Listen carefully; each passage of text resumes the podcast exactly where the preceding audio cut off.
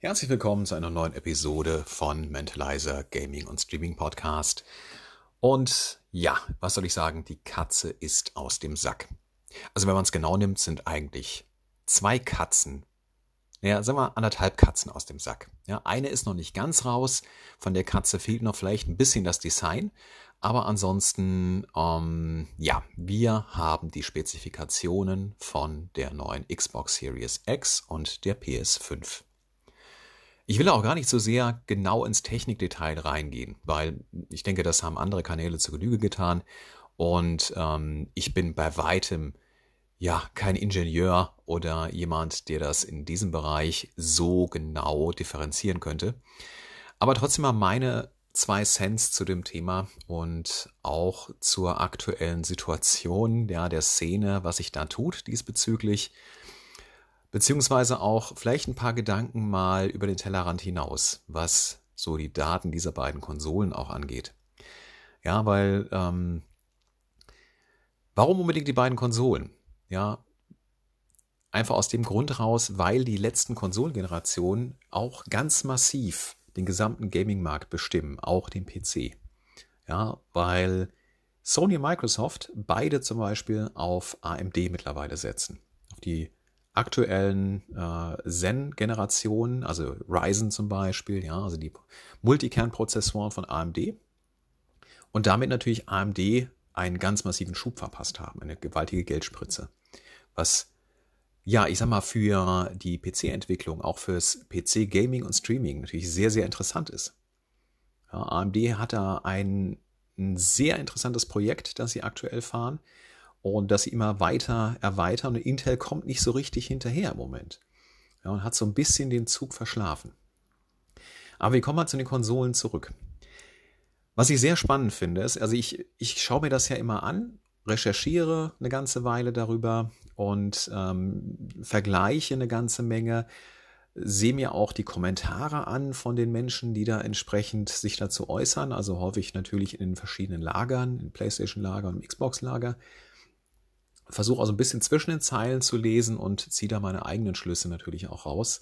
Da ich auch seit jetzt, weiß ich nicht, 35 Jahren oder noch länger, selbst, man müsste sagen, Konsolengamer bin. Natürlich auch PC-Gamer, aber primär Konsolengamer bin.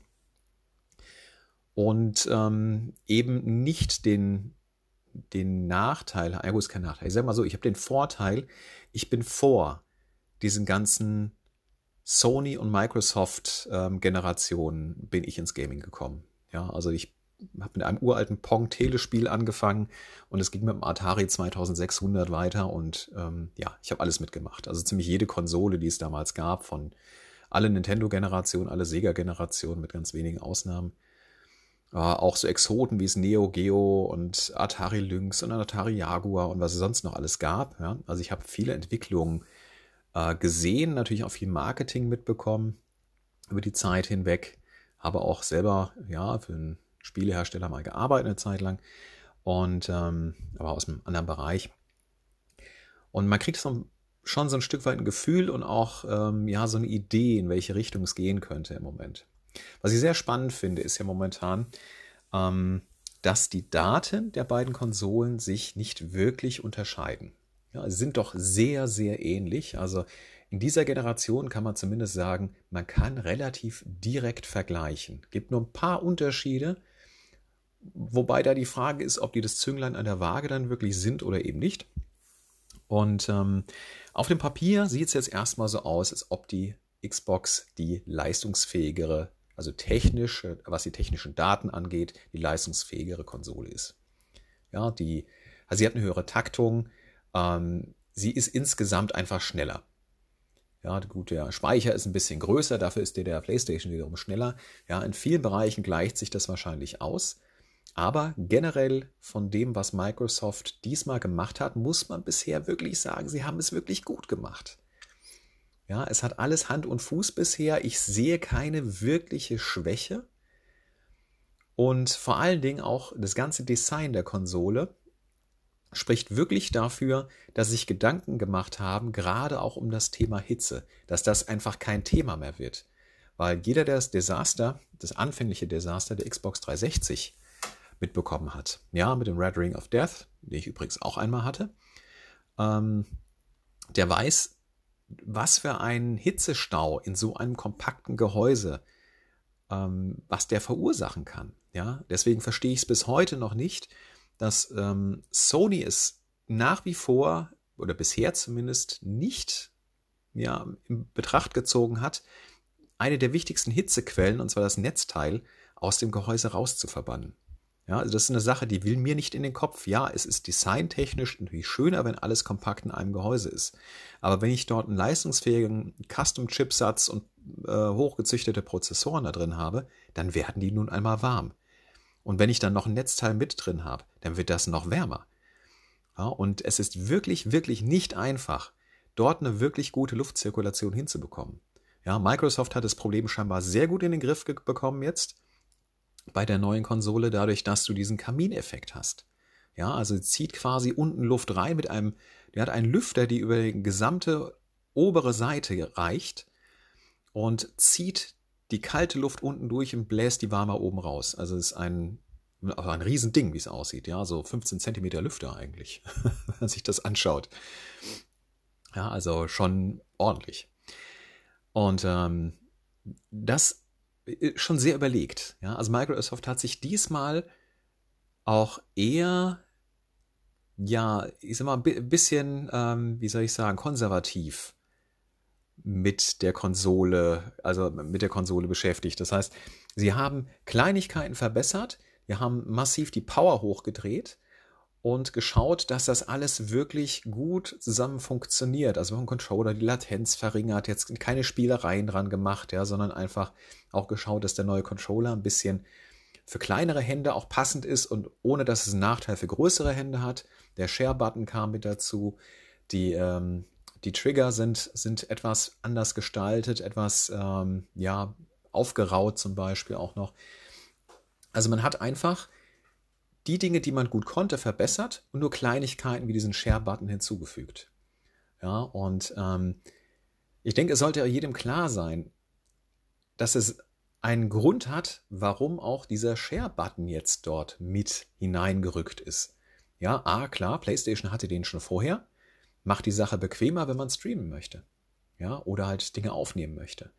Das heißt aber auch, dass Microsoft sich auch auf das Thema Streaming immer stärker vorbereitet im Moment. Ja, und da auch ganz viel Geld in die Entwicklung momentan steckt, auch mit ihrer X-Cloud beispielsweise. Der Game Pass wird immer weiter ausgebaut, also da ist schon viel in der Mache. PlayStation hingegen, die PlayStation 5, ja, da bin ich mir noch nicht ganz sicher, was ich von halten soll im Moment. Ja, ich habe beide Vorgängerkonsolen zu Hause, die geben sich nicht wirklich was, aber bei der PlayStation 5 bin ich mir nicht sicher, ob Sony da wirklich so aufs richtige Pferd gesetzt hat, weil Sony versucht wieder so ein paar eigene Wege zu beschreiten. Sie sind damit, ja, dafür sind sie auch bekannt. Ja? Also wenn man mal in der Geschichte zurückdenkt beispielsweise, Sony hat immer mal versucht, auch zum Beispiel damals, als es noch Videorekorder gab, ein eigenes Format auf den Markt zu bringen. Ja, Sony ist häufig damit auf die Nase gefallen. Ja, ich glaube, Beta hieß das System, das sie damals hatten. Das hat sich nie gegen VHS durchgesetzt. Später hatten sie dann die Minidisc. Ja, statt eine normale CD war das so eine kleine, wie so eine Cartridge, so ein kleiner, ja, also Minidisc-Player gab es auch nicht wirklich lange auf dem Markt. Hat sich auch nicht durchgesetzt. Blu-ray hat sich durchgesetzt, wo man im Nachhinein sagen müsste, warum? Keine Ahnung, die HD-DVD wäre sinnvoller gewesen zum damaligen Zeitpunkt. Man hätte nämlich die Fabriken nicht groß umrüsten müssen. Aber okay, wie auch immer und warum, ist ja auch egal. Blu-ray ist der Standard. Und jetzt ist Sony wieder einen etwas eigenen Weg gegangen, nach der Sache mit dem Cell-Prozessor, der stellenweise eher nach hinten losgegangen ist. Ja, also ich denke, Sony hätte weit mehr Abstand haben können, was die Verkaufszahlen angeht, zur Xbox 360, wären sie nicht mit dem Cell-Prozessor da reingegangen. Ja, aber Schnee von gestern, schauen wir uns die aktuelle Situation an. Ja, Sony sagt jetzt, okay, wir setzen primär auf eine schnellere Harddisk, also schnellere Ladezeiten ein schnelleres Speichersystem, ja, das im Grunde auf dem Papier doppelt so schnell ist wie das der neuen Xbox Series X. Die Frage ist jetzt, wie viel Unterschied macht das? Wo wirkt sich das aus? Wirkt sich das wirklich auf die Spiele-Performance aus? Also jetzt im Sinne von, kann das Ding denn mehr als nur Ladezeiten verkürzen? Weil es ist kein Prozessor, es ist ein Datenspeicher. Es ist ein Datenspeicher, der die Daten schneller weitergeben kann. So, jetzt ist halt die Frage, inwiefern ist das wirklich ein Fortschritt für zum Beispiel die Grafik oder die Spiele-Performance abseits von den Ladezeiten? Ja, das ist jetzt die Frage, die ich mir im Moment stelle, weil für mich klingt das jetzt erstmal danach, okay, ja, ich stelle mir das so ein bisschen vor wie ein Förderband. Ja, sagen wir mal, wir sind in einer Fabrik, Fließbandarbeit, ja, du hast einen Fließbandarbeiter, das ist so der Prozessor oder meinetwegen auch die GPU, und der arbeitet in einer bestimmten Geschwindigkeit das ab, was du ihm über das Förderband hinschiebst. Ja, das Förderband selbst, sagen wir mal, die Lagerkapazität des Förderbands ist so die Oberfläche, wo die Sachen drauf liegen, also wie breit das Förderband ist, das ist so die Kapazität. Und die Geschwindigkeit des Förderbands ist eben diese Datendurchsatzrate, also wie schnell kann die Festplatte das weitergeben. Jetzt ist die Frage, wenn ich das extrem beschleunige, ja, also sagen wir mal, ums Doppelte schneller habe, also ich drehe das Förderband einfach mal auf 200% Geschwindigkeit hoch. Ist dann trotzdem der Prozessor, das RAM etc. alles in der Lage, das so aufzunehmen und zu verarbeiten, in dieser Geschwindigkeit, wie ich es reinschaufel? Ja, das ist so die Frage, die ich mir momentan so ganz, ganz simpel stelle. Ja, also hat das einen wirklichen Effekt, wenn ich den Prozessor, sagen wir mal, oder das RAM halt schneller füttere? Wirkt sich das dann irgendwie positiv auf die Rechenleistung aus? Also ich muss als Laie, naja, ganz Laie stimmt ja nicht, ich komme ja aus dem technischen Bereich, aber ich bin eben kein Ingenieur, der in dem Bereich tätig ist, aber wenn ich mehr reinschaufel, wird es deswegen besser? Das ist die Frage, die ich mir im Moment stelle. Ja, ich denke, dass es schon viele Vorteile hat, was Ladezeiten angeht, dass die fast nicht mehr vorhanden sind, weil das ist ja schon... ja, ein Zugewinn wieder. Man hat ja schon wieder, schließt sich ja fast der Kreis wieder so ein bisschen zu den Modulen, die man früher hatte. Die hat man reingesteckt, ja, beim Nintendo 64 zum Beispiel, Modul rein, klack an, das Ding kann sofort losspielen. Ja, und das wurde ja dann immer länger Ladezeiten, da kam die Installation auf der Festplatte hinzu, jetzt mittlerweile hast du noch die Downloads mit dabei, also die Updates, die du brauchst. Ja, ist jetzt die Frage, inwiefern sich das auswirkt. Also ich denke schon, dass das auch eine sehr spannende Technik ist, die vermutlich dann auch irgendwann in anderen Bereichen, ja auch im PC-Bereich dann zur Anwendung kommt. Die Frage ist nur, verbessert sie das Spielerlebnis so viel, ja, dass sich dieser Schritt gelohnt hätte? Oder wäre es vielleicht sinnvoller gewesen, auf eine normale SSD zu setzen, eine schnelle, und stattdessen die Prozessorleistung zu erhöhen, ja, und die GPU vielleicht schneller zu machen? Denn aktuelle Lage ist ja, dass die Xbox One X jetzt bei 12 Teraflops liegt. Ja, wobei Teraflops ist für mich immer so, weil das ist ein sehr abstrakter Begriff und gibt nicht wirklich wieder, wie das alles in der Konsole miteinander funktioniert, harmonisiert. Ja, gibt die Abläufe nicht so hundertprozentig wieder. Es ist einfach sehr abstrakt gehalten. Ja, also, ja. Aber trotzdem, es ist eine Maßeinheit im Moment, dadurch, dass die Konsolen sich in dieser Generation doch sehr ähneln, also von der Architektur her, ja, lässt sich das wesentlich besser vergleichen als beispielsweise der IBM Xeon-Prozessor der Xbox 360 mit dem Cell-Prozessor von Sony damals. Ja.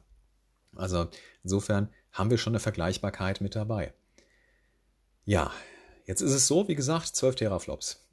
Das ist genauso, wie es ursprünglich geleakt wurde, also wie es schon so aus internen Quellen rausgedrungen ist. Das hat auch gestimmt. Und einzige, was irritiert, ist, dass halt die 9 Teraflops, die ursprünglich geleakt wurden, nicht so ganz stimmen. Sondern sind wir jetzt bei 10,28, glaube ich. So, jetzt kommt mal so ein bisschen sowohl Erfahrung als auch, ich sag mal, so ein bisschen Verschwörungstheorie hinzu. Und zwar,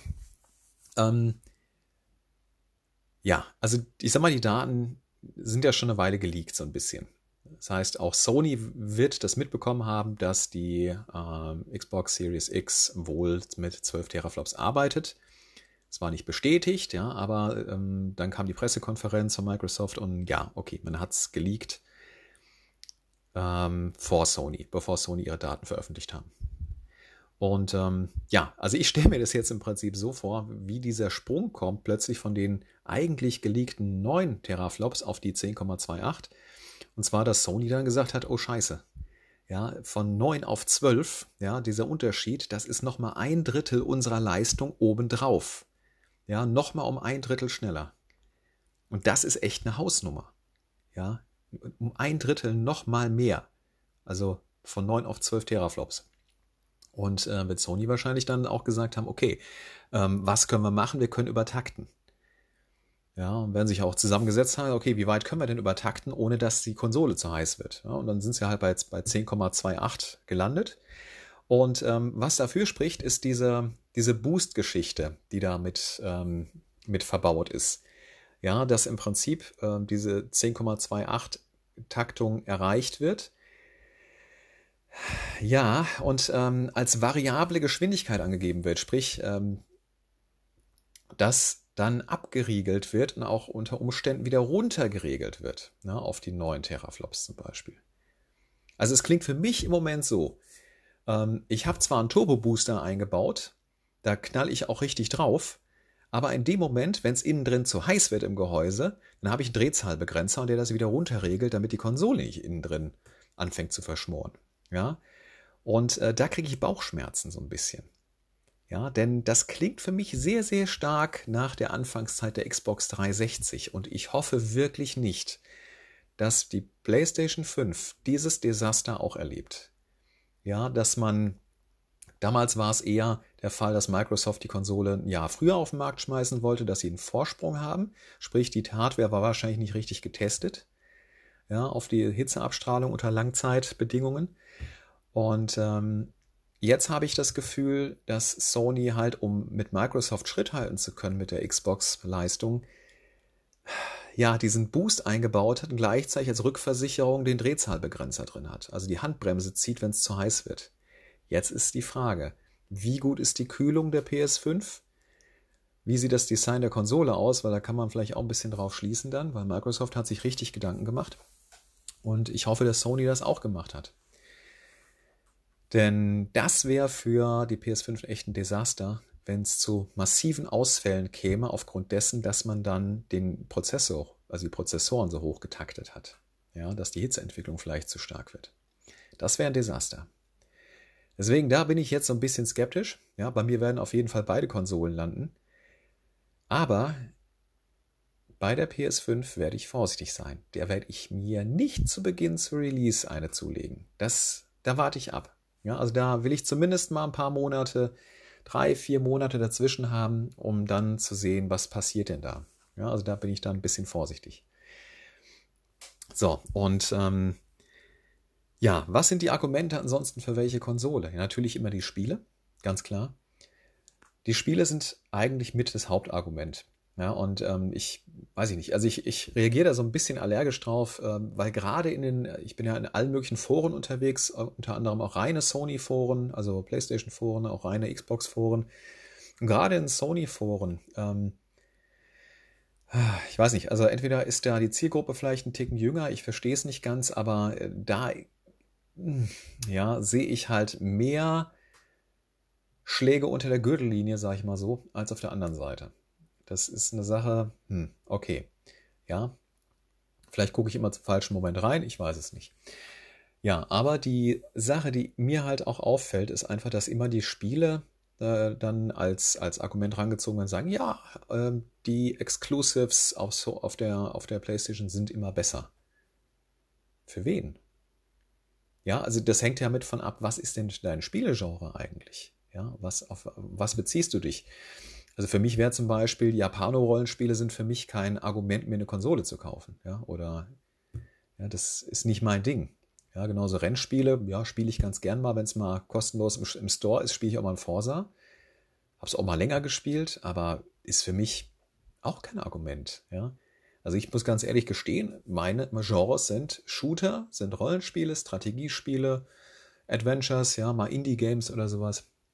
Ja, aber da wäre zum Beispiel für mich die PlayStation kein Argument. Ja, ich mag keine Hack-and-Slay-Spiele, das ist nicht so meins. Ja, so die so God of War hat mich nie umgehauen. Ich habe alle möglichen Teile angespielt. Boah, nee. Assassin's Creed, den ersten und zweiten Teil, ja, mal gespielt. Ersten durch, den zweiten, ja, hänge ich immer noch drin. Ja, also wäre das für mich zum Beispiel kein Argument gewesen. Ja? Aber es geht ja auch nicht um mich, sondern es geht generell darum, Spiele sind subjektiv. Ja, die Software ist immer subjektiv. Wenn du objektiv etwas vergleichen wollen würdest, müsstest du sagen, okay, wie schaut es im Shooter-Genre aus? Wer hat die Nase da vorn? Oder im Rennspiel-Genre oder wie auch immer. Ja, wie schaut es mit der Grafik aus, mit der Multiplayer-Funktion, wie sieht es mit Singleplayer-Kampagnen aus, wie groß ist das Spiel und so weiter, wie viele Nutzer, wie wird es bei E-Sports gespielt und so weiter. Ja, also, dass man einigermaßen versucht, das objektiv dann zu machen, ja, aber Spiele an sich ist immer Geschmack, grundsätzlich, immer. Ja, das lässt sich nicht grundsätzlich in eine feste Form pressen, das funktioniert nicht. Ja, deswegen dieses Argument, weiß ich nicht, ja, zieht an sich nicht. Für mich ist immer ein Argument, zum Beispiel Halo ist immer ein Argument für mich, Gears of War ist ein Argument für mich, ja, wo ich immer sage, boah, ja, am liebsten bei Release bitte, ja, weil ich habe da so tolle Zeiten mit verbracht. Auch PlayStation natürlich auch, ja, also Spider-Man, geile Sache, Last of Us, gibt's tolle, tolle, tolle Sachen. Ja, aber es ist trotzdem natürlich immer eine rein subjektive Geschichte. Ja, deswegen, da sehe ich die Argumentation momentan noch nicht. So, und ja, deswegen, was man sich da streitet, ist mir nicht ganz klar. Ja, eine andere Sache ist natürlich dann auch bei den Konsolen ganz wichtig der Community-Faktor. Das heißt, die Leute, die schon ihre Community auf der PlayStation zum Beispiel haben, warum sollten die denn zu Xbox wechseln? Macht doch gar keinen Sinn. Ja, wenn du deine Gaming-Community, deine Freunde auf der einen Plattform hast, dann bleiben die meistens auch auf dieser Plattform, ob die andere Konsole ticken schneller ist oder nicht. Ja, hat ja seinen Grund. Und auf der anderen Seite natürlich auch so, ja, die solche Geschichten auch wie, ich nenne es mal Missverständnisse. Ja, also es wird ja immer als Argumentation auch gebracht beispielsweise, ja, ich brauche keine Xbox, ich brauche die Microsoft-Geschichte da nicht, weil ich habe ja einen PC. Ja, ich kann ja alles auf dem PC jetzt auch spielen. Mhm. Dir ist aber dann schon bewusst, dass Windows ein Microsoft-Produkt ist und dass Microsoft mit ziemlicher Sicherheit für jedes Spiel, das auf Windows, für ein Windows-System verkauft wird, dass Microsoft dafür wahrscheinlich Lizenzgebühren kassieren wird. Sprich, PlayStation 4, PlayStation 5 ist Sony-Plattform. Xbox One, Xbox Series X, Windows, also PC, ist Microsoft-Plattform. Ja, das lässt sich auch nicht mehr trennen. Es wächst immer mehr zusammen. Man sieht Game Pass Ultimate, auch jetzt Game Pass für den PC, in der Beta noch. Ja, aber es wächst immer mehr zusammen. Die X-Cloud und so weiter. Deshalb, das ist so ein kleines Missverständnis, dass dann, also ich meine, es ist jetzt nicht so, dass ja, man Microsoft schadet, wenn man die Xbox nicht kauft, stattdessen auf dem PC spielt. Nee, nicht wirklich. Ja, also es ist gleich in grün, im wahrsten Sinne des Wortes. Ja, genauso ist es ja im Prinzip, Sony zum Beispiel ist ein Mitentwickler, einer der Hauptentwickler des Blu-ray-Standards. Jedes Gerät, das ein Blu-ray-Laufwerk in seinem Gehäuse hat, auch die Xbox. Ja, für jedes Gerät wird dann eine Lizenzgebühr fällig. Also zumindest halt wird im Vornherein, durch bevor das produziert wird für die Geräte, wird eine Lizenzgebühr fällig dann auch. Sprich, auch Microsoft zahlt auch an Sony, genauso wie Sony und Microsoft für Netzwerktechnik zahlt. Ja, die arbeiten schon ewig zusammen miteinander. Natürlich sind sie Konkurrenten, sind aber auch Marktbegleiter. Jeder hat auch seine speziellen Bereiche, in denen er unterwegs ist und bezahlt auch den jeweils anderen. Die hängen auch zusammen miteinander, darf man nicht vergessen. Ja? Ja, und ich denke auch, dass weit weniger Konkurrenzdenken unter den Mitarbeitern da ist, ja, also von Microsoft und Sony, ja, also gegenüber den anderen, als es unter den Fans in Anführungszeichen ist. Ja, ich denke, da ist mehr Geflame bei den Fans, mehr Beef, als es ja unter den eigentlichen Entwicklern dann der Fall ist. Ja, sind alles im Prinzip Kollegen oder Marktbegleiter. Ja, ansonsten natürlich, wie gesagt, Game Pass Ultimate ist halt eine geniale Geschichte. PlayStation Now ist noch nicht auf dem Level, noch nicht ansatzweise. Ja, ich habe sie beide aktuell. Nein, Now habe ich nicht. Sorry, stimmt nicht. Nein, also PlayStation Plus habe ich. Und auf der Xbox habe ich den Game Pass Ultimate. Und PS Now habe ich mich bisher nicht dazu durchringen können, weil ich mir erstmal im Vornherein angeschaut habe, also mich würden ja schon ein paar der PS3-Spiele reizen, noch ein paar Exklusive, die ich noch nicht gespielt hatte. Zum Beispiel Resistance 3. Ich bin ein großer Fan der Resistance-Reihe. Hat mir mehr Spaß gemacht als die ganze Killzone-Reihe. Und ja, habe ich ein bisschen nachgeforscht und bisher nur Negatives gehört über die Streaming-Qualität. Ja, wer schon mal Google Stadia ausprobiert hat und da der Meinung ist, das hätte irgendwie ein paar Problemchen, also kann ich gar nicht so sehr bestätigen, ich habe sie selber hier, ja, hält sich echt in Grenzen, also super Spielerlebnis. Aber bei Sony muss das wohl qualitativ, also ich vermute auch, es liegt am Ping einfach, ja, dass da keine wirklich vielen Rechenzentren da sind, ja, oder zu rar gesät, als dass du vernünftige Verbindung hinbekommen würdest. Ja, also ich hoffe, dass Sony da weiter ausbaut. Und ein weiteres Argument ist ja auch dann die Abwärtskompatibilität und das hat Microsoft halt richtig gut gemacht. Ja, also da haben sie echt die Nase vorne. Durch 4 Generationen Xbox kompatibel und ist für mich so die Plattform fast so ein bisschen wie Steam mittlerweile. Sprich, aus allen möglichen Jahren ist die Software auf der Plattform. Du kannst sie auf deiner Konsole, auf der neuen, kannst du sie alle spielen. Noch dazu sogar die älteren Spiele werden Hardware gestützt, sogar noch verbessert als besseres Spielerlebnis, bessere Grafiken. Ja, vielleicht höhere Framerate, wie auch immer, für die jetzige Konsole. Also werden automatisch noch hochoptimiert.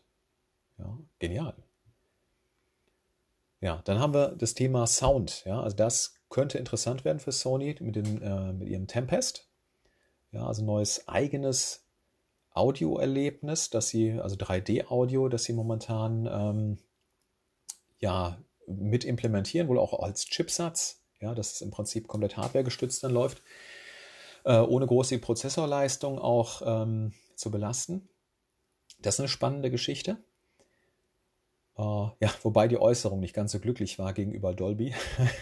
Ja, weil sie haben ja behauptet, ja, Tempest könnte hunderte von Objekten darstellen und das würde Dolby Atmos nicht können. Und da hat Dolby, ich glaube, nicht mal einen Tag später zurückgetwittert, sorry, das stimmt nicht. Also, dass wir angeblich nur 32 Objekte darstellen können. Wir können hunderte von Objekten gleichzeitig darstellen.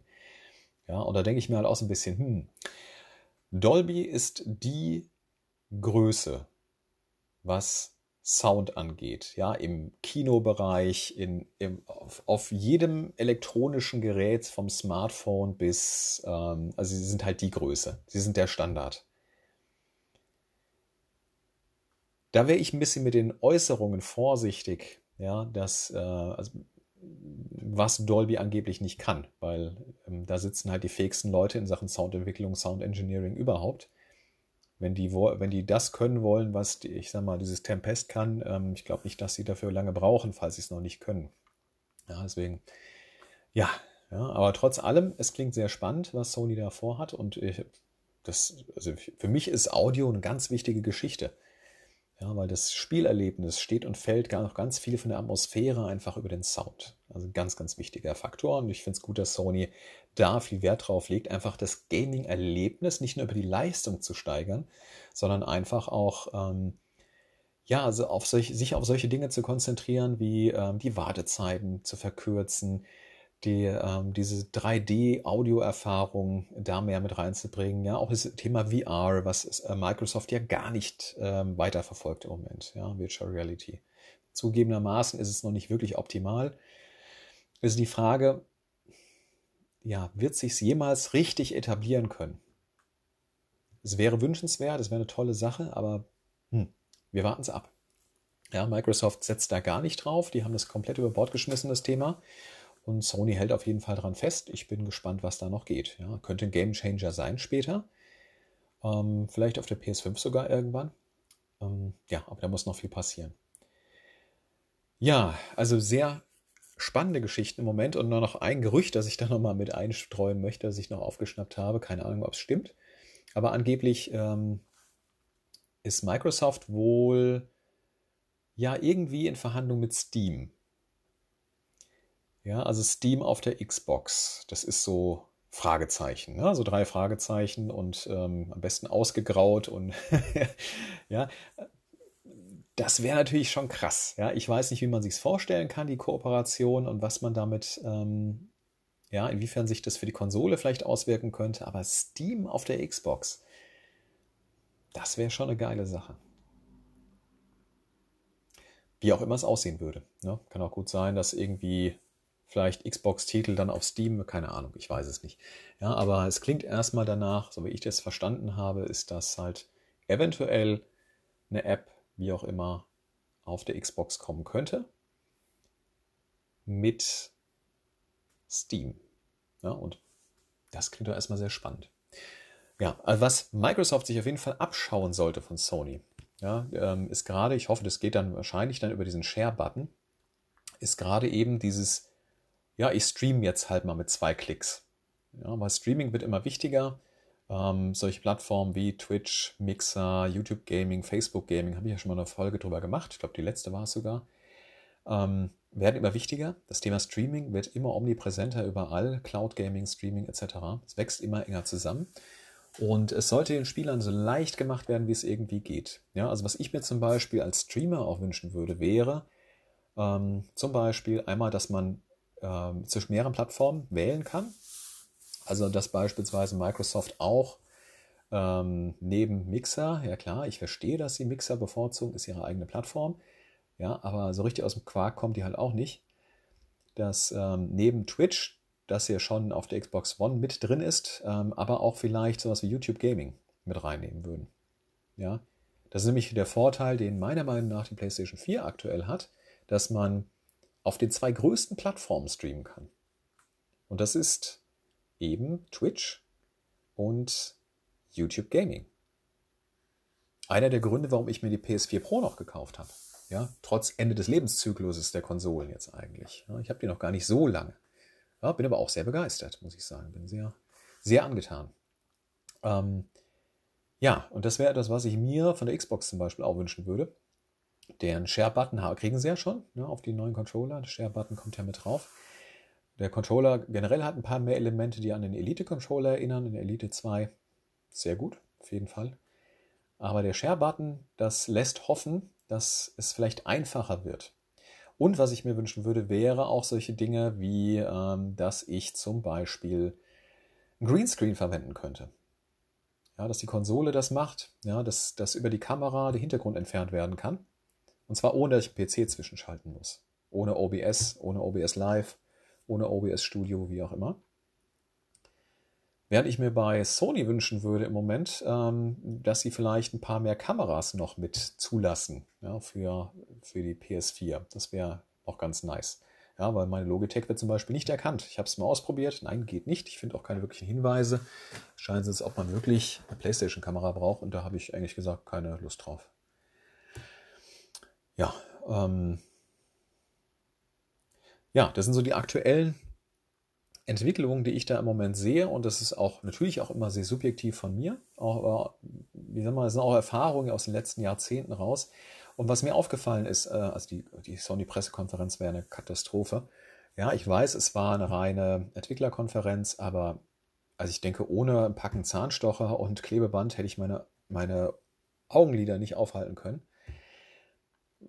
Was mich immer stutzig macht, ist, wenn bestimmte Sachen nicht wirklich rausgestellt werden. Ja, also ihr müsst immer davon ausgehen, wenn etwas nicht als Vorteil wirklich genannt wird für die jeweilige Plattform auf der Pressekonferenz. Da ist dieser Vorteil nicht da.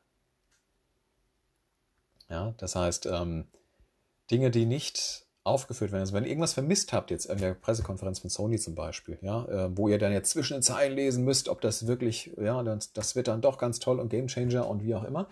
Nein, aus der Erfahrung heraus muss ich sagen, was unterdrückt wird, verheimlicht wird. Sowas wie die Abwärtskompatibilität, wo man dann so nachgeschoben hat später noch. Ich denke, das wird nicht so dolle, wie vielleicht einige es hoffen werden. Ja, also ich denke auch, dass die PS3 halt völlig außen vor sein wird, was ich sehr schade finde. Aber es ist nachvollziehbar, weil natürlich Abwärtskompatibilität muss natürlich in einer ähnlichen Systemarchitektur stattfinden. Ja, sprich Cell-Prozessor. Den einfach zu emulieren, ist nicht wirklich leicht. Ja, und da wäre ich dann, wird wahrscheinlich leider nicht passieren. Ja, also wird über PlayStation Now vielleicht weiterhin irgendwie, wenn das eben mal wirklich läuft, wäre das sehr interessant. Aber ansonsten bin ich ja ein bisschen skeptisch, was die Abwärtskompatibilität angeht.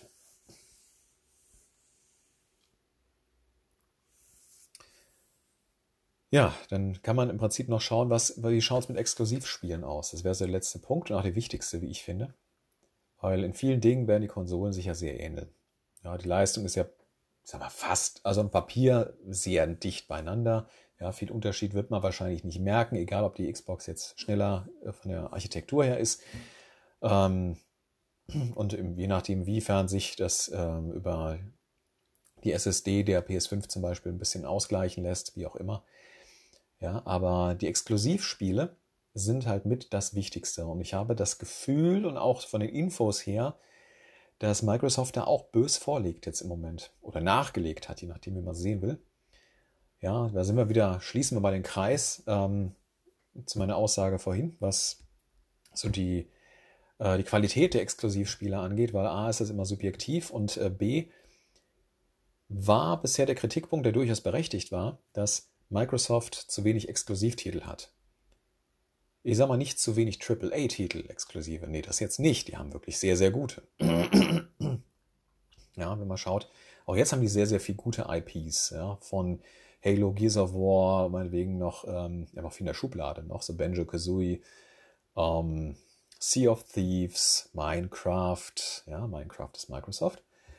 Ja, und noch einige weitere Titel. Die Fable-Reihe zum Beispiel, ja, und da gibt es noch einige mehr. Aber Microsoft stand vor vielen Jahren schon in der Kritik, dass sie ganz viele Entwicklerstudios geschlossen hat.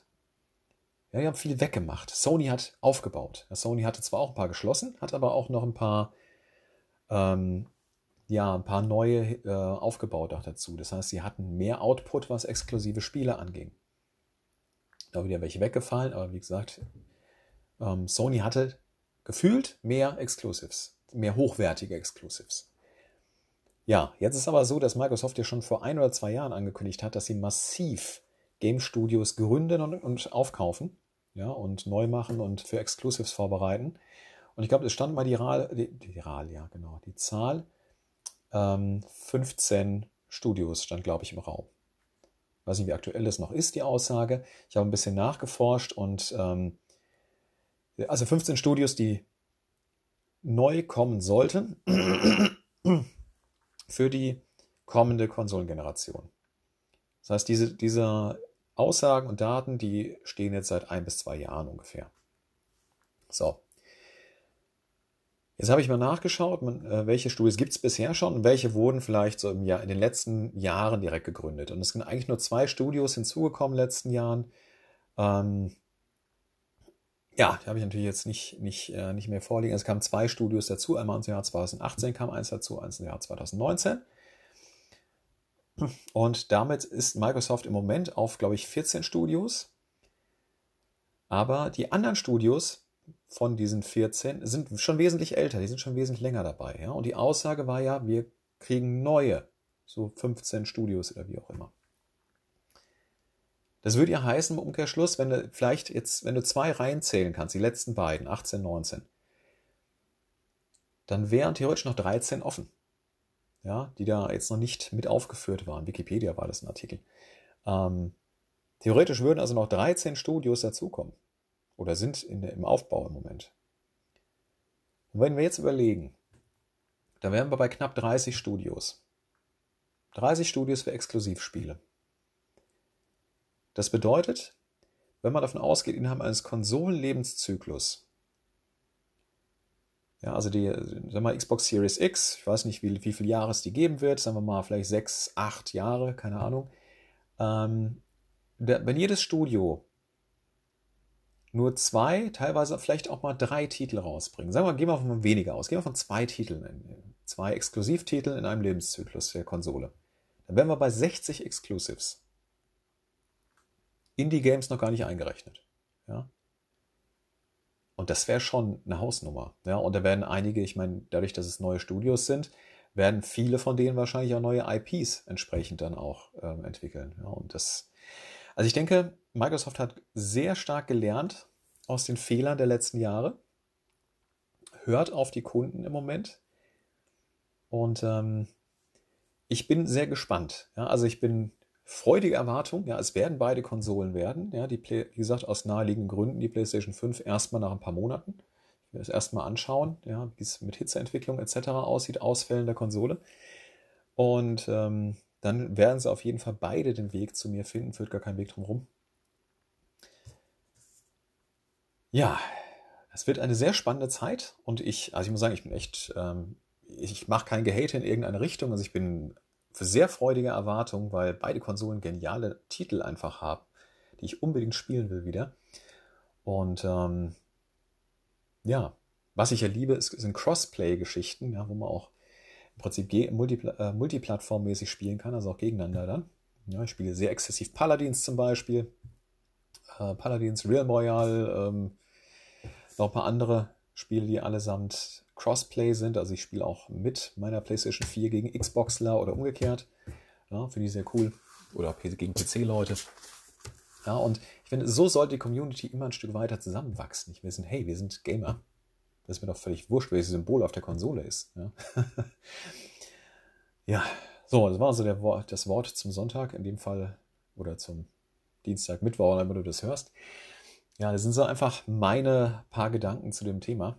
Und ich denke, dass die Entwicklung beider Konsolen das gesamte Gaming ganz massiv voranbringt, ja, speziell auch den PC-Bereich. Ja. Der PC ging ja eher ein Stück weit runter, die PC-Spieleentwicklung, weil natürlich nicht so viel Geld damit verdient wird wie auf den Konsolen. Ja, also deswegen denke ich, dass die Entwicklung der gesamten Spieleszene zugutekommt. Und ich bin sehr gespannt, wie es weitergeht. Ich freue mich richtig drauf, weil im Moment ist das wieder so eine Zeit für mich. Ich weiß nicht, ob du dabei warst damals schon, die Zeit Xbox 360 gegen PS3. Das war ein unglaublicher Konsolenkrieg und es hat so einen Spaß gemacht. Ja, ich meine, die haben sich einige Leute wirklich aufs Blut, in Anführungszeichen, das virtuelle Blut in Foren bekämpft. Ja, also unglaublich. Und ich fand es bei der jetzt PS4 und Xbox One, fand ich es ein bisschen langweilig. Ja, also da war jetzt nicht wirklich, ja, Feuer hinten dran. Aber jetzt habe ich so das Gefühl, wir kommen wieder so ein bisschen da rein. Und da freue ich mich drauf. Ja, also bleibt lieb zueinander. Wir sind alles Gamer, alle das gleiche Hobby. Und ja, ich hoffe, dass die Plattformen alle noch ein bisschen zusammenwachsen auf Dauer. Alles klar. So viel dazu. Ich wünsche dir alles Gute und schau mal ruhig auf meinem Gaming-Kanal vorbei. Ich bin fast jeden Abend online. Du findest mich unter dem Namen Mentalizer entweder auf Mixer, auf Twitch oder auf YouTube. Ich bin auf allen 3 Plattformen, streame ich und ja, schau einfach mal vorbei. Immer unter dem Namen Mentalizer. Du findest meine Streaming-Zeiten dort auf den jeweiligen Plattformen. Ja, würde mich freuen, wenn du mal reinschaust. Können wir eine Runde quatschen oder eine Runde zocken und ich wünsche dir alles Gute.